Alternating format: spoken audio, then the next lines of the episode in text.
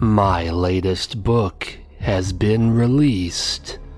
Chunks of Terror, Volume 1. Over 20 scary stories are waiting for you. Go to Amazon and search for Chunks of Terror or go to maniacontheloose.com slash books. If you're struggling to lose weight, you've probably heard about weight loss medications like Wegovy or Zepbound, and you might be wondering if they're right for you. Meet PlushCare, a leading telehealth provider with doctors who are there for you day and night to partner with you in your weight loss journey. If you qualify, they can safely prescribe you medication from the comfort of your own home. To get started, visit plushcare.com slash weight loss. That's plushcare.com slash weight loss. Plushcare.com slash weight loss.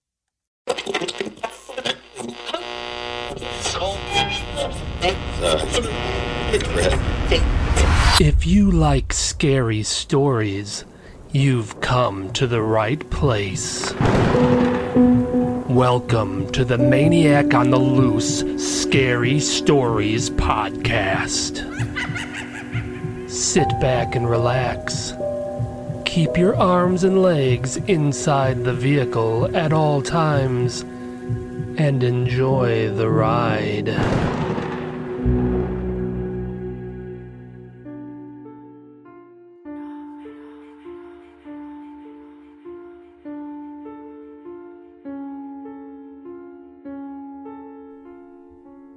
The missing corpse. Morgue technician. I'm a morgue technician. Guess where I spend most of my time? You guessed it. A rather small morgue hidden in the basement of the local hospital. The morgue is cold both in temperature and in appearance. It houses two medical tables to work on the bodies, pale green walls, and a cold gray concrete floor. The smell isn't anything to write home about either. Kind of a combination of raw meat and bleach. But I was used to it. I was in the process of sanitizing the dead body when the medical examiner, Dr. Dixon, called. He instructed me not to touch the body. He stated that he was on his way over to take care of everything himself. It was odd, but I didn't care. It was less work for me. I began tidying up my workspace when Dr. Webster entered the room. Dr. Webster liked to come to the morgue and flirt with me. He was married and 20 years my senior, but the flirtation was harmless, so I didn't mind. Usually, Dr. Webster was bright and cheery. He'd often open the conversation with a corny joke before complimenting my smile, or my eyes, or my hair, or something. But on this day, he quickly said, Hi, Tina, and then hurried through the morgue to the adjoining bathroom washing area. I could hear the water running in the room in addition to his hacking and persistent cough. When he finally emerged from the room, he looked exhausted. He had dark circles under his eyes and his skin was grayish. His bloodshot eyes were tired, and I could hear significant wheezing with every breath he took. Still, he attempted to flirt. Oh, don't you look lovely today? I wish I could say the same for you. You look horrible. Oh, well, mm, that's not nice. He staggered forward and began having a coughing attack. He steadied himself on the medical table that currently housed the dead body and began coughing profusely.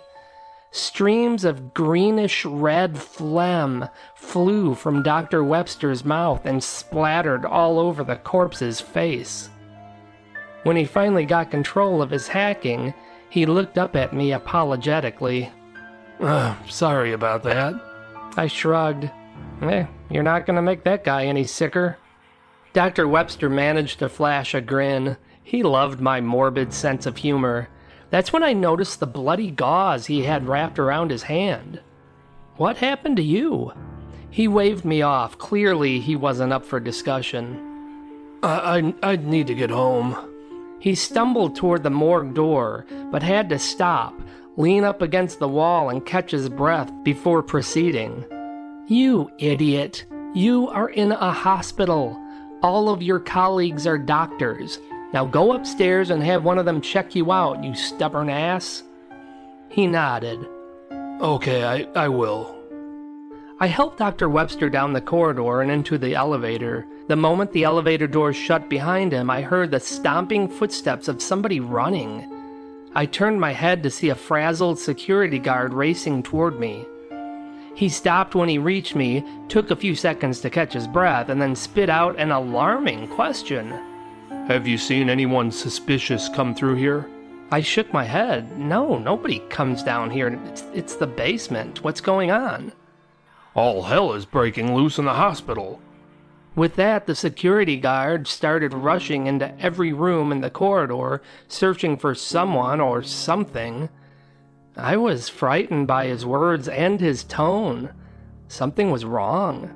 I wasn't sure what to do, so I hurried back to the morgue. I was thinking of locking myself in there until someone let me know things were okay. When I stepped back into the morgue, I got the shock of my life. The corpse I had been sanitizing was gone. I was bewildered. Where was the body? I never even had a chance to wrap my head around that bizarre occurrence when the medical examiner, Dr. Dixon, barged into the room. He looked almost as stunned as I did. Where's the corpse? I told you not to touch it. I shrugged. I, I don't know. I stepped out of the room for a few minutes, and when I came back, it was gone. My response wasn't acceptable to him. He started ranting and raving before he stormed out of the room in a panic.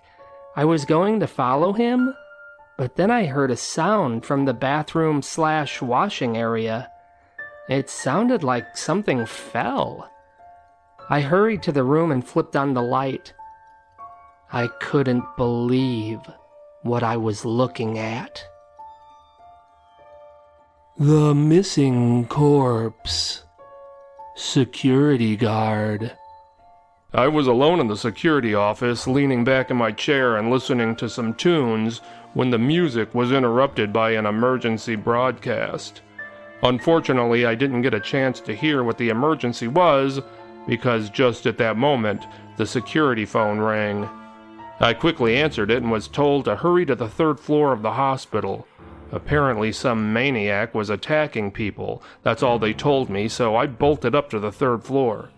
When I got there, I only saw the aftermath. It was mass confusion. There was a mingling of patients, doctors, nurses, and others. Many seemed shocked. Some were crying. Others were tending to wounds. I recognized one of the people as Dr. Webster. He was a nice guy. He had a thing for flirting with much younger women. I hurried to him and asked him what happened. We were attacked. Attacked? By who? It was a little scrawny old man. I looked around at the chaos I was amongst. People of all shapes and sizes were wiping blood from various parts of their body. I found it odd that they couldn't have subdued an old man. I guess Dr. Webster could see my confused expression, so he elaborated. He was savage. He, he was a little old man, but he wasn't acting like it. He wasn't moving like it. He was like a deranged wild animal. I looked down and noticed Dr. Webster's hand was bleeding. I motioned to his wound. What happened? He bit me. I was surprised. He bit you? He was ferocious, I'm telling you. Whoever the old maniac was, he wasn't on the third floor anymore, so I rushed up the stairwell to the fourth floor. The crazy old man had been there too. It was the same hectic situation medical staff tending to the wounded, people frazzled, unsure of what to do. My fellow security guards were searching all of the rooms. It was then that I got a call on my walkie talkie that my supervisor wanted me to go down and check the basement. I was a little annoyed. The crazy guy was obviously around the area I was currently in. I wanted to be where the action was, not the dreary, boring basement, but I did as I was ordered. I hustled down the stairwell to the basement and tore down the corridor toward the morgue. I stopped when I reached a morgue technician. I asked her if she noticed anyone suspicious down there, but As expected, she didn't, so I started rifling through the various rooms of the dull basement in hopes of finding the old man. The rooms were void of people or activity of any kind. I concluded that the maniacal old man was not down there, and I took it upon myself to walk up the stairwell. If he was hiding there, I would find him. I was just a couple of flights up the stairs when I heard one of the stairwell doors open, followed by someone rushing up the stairs toward me. Before I could even turn around and see who it was, they rammed into me and shoved me against the wall. I banged my head and blacked out. The missing corpse. Medical examiner. My name is Dan Dixon. I'm a medical examiner with a gambling problem. I make good money, but nowhere near the amount to pay off my gambling debts that were inching close to a million dollars. My bookie is named Tony Vignola, and he was really starting to come down on me about my outstanding debts. It wouldn't be long before they started breaking bones, so I was desperate. I had to do something. So I killed Tony Vignola. I used my professional knowledge to use a slow working poison that is untraceable unless it's specifically looked for. And with me being the medical examiner, I'd make sure nobody looked for it. It was an extreme action, but necessary to cancel my debts. I was confident I could pull this off with no hitches, but I wanted to be extra careful. I didn't want anyone handling the body other than myself, including the morgue technician, so I called and told them hands off. When I arrived at the hospital, it was total chaos. Something major was happening, but I didn't have time to ascertain exactly what it was. I needed to get Mr. Vignola's body taken care of. When I got to the basement, I noticed a security guard rushing in and out of various rooms, searching for something or someone.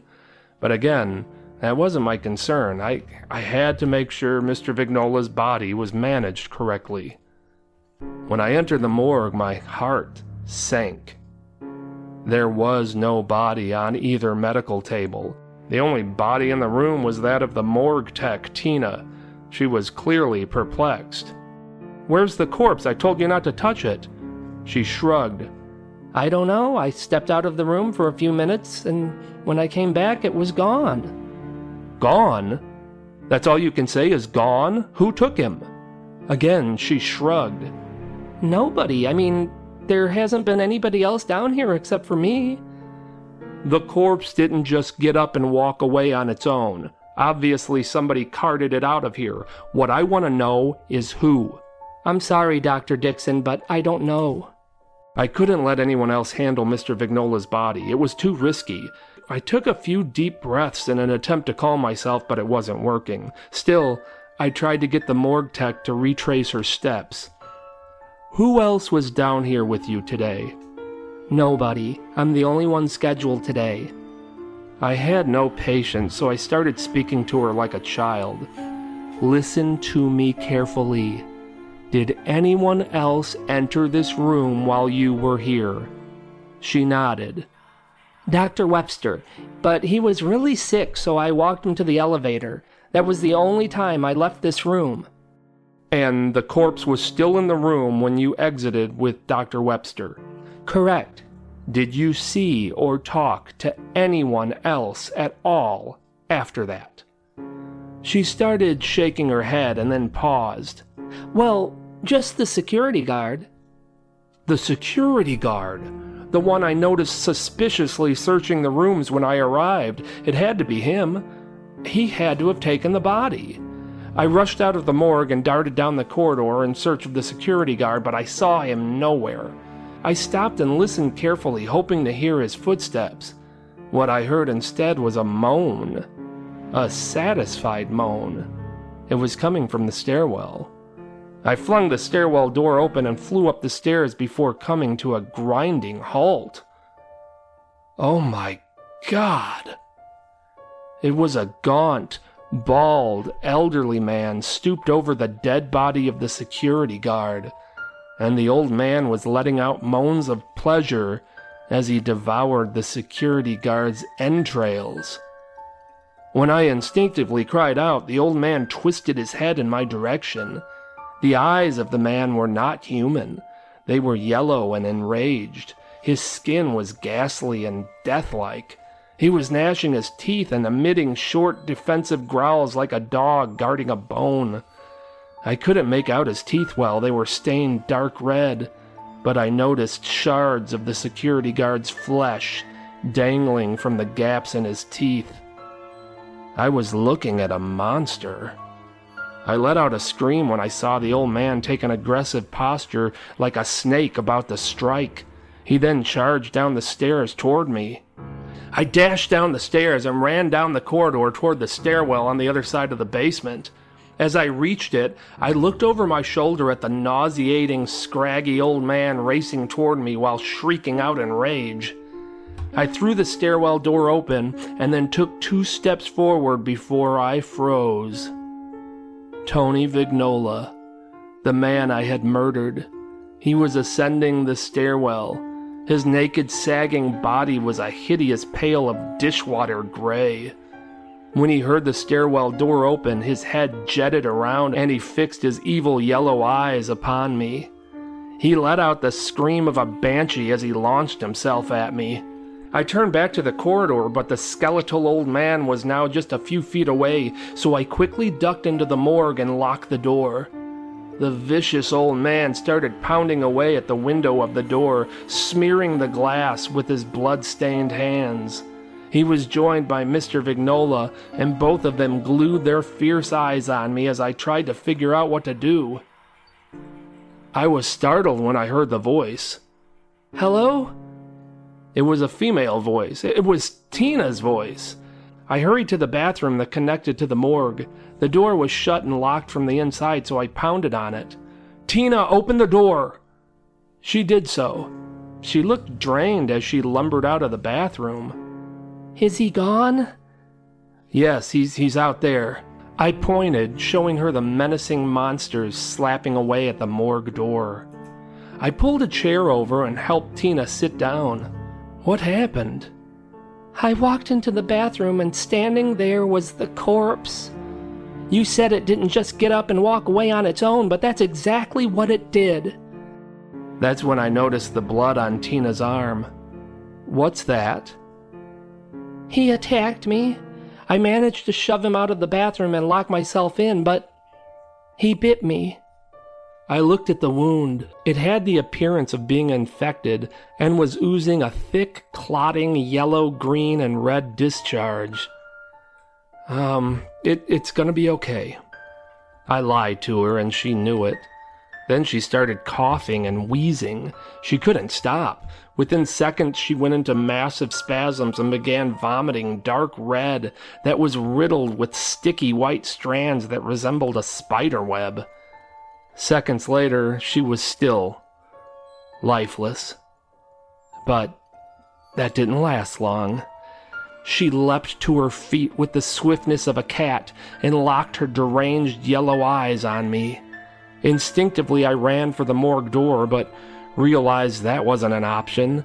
The savage old man and Mr. Vignola were there just begging for me to open it. As Tina let out a scream of rage and charged me, I realized I had no escape.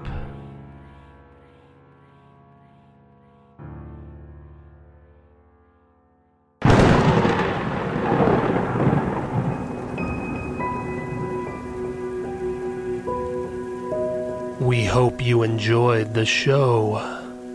We're dying for you to come back for more. Visit maniacontheloose.com. Sign up for our newsletter, and I'll give you some free stuff.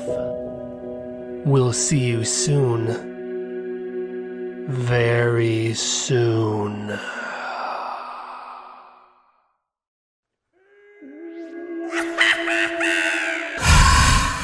If you like what you're hearing, please consider contributing.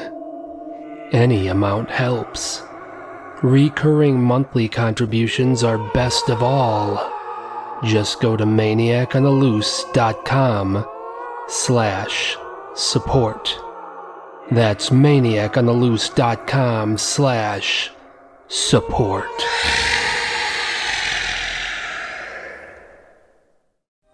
I have some exciting news. You can now get Maniac on the Loose Scary Stories podcast merchandise. T shirts, sweatshirts, hoodies, hats, mugs, and much more. Choose from two different Maniac on the Loose Scary Stories podcast logos, or get merchandise with one of my book covers on it. Visit maniacontheloose.com slash store. That's maniacontheloose.com slash store.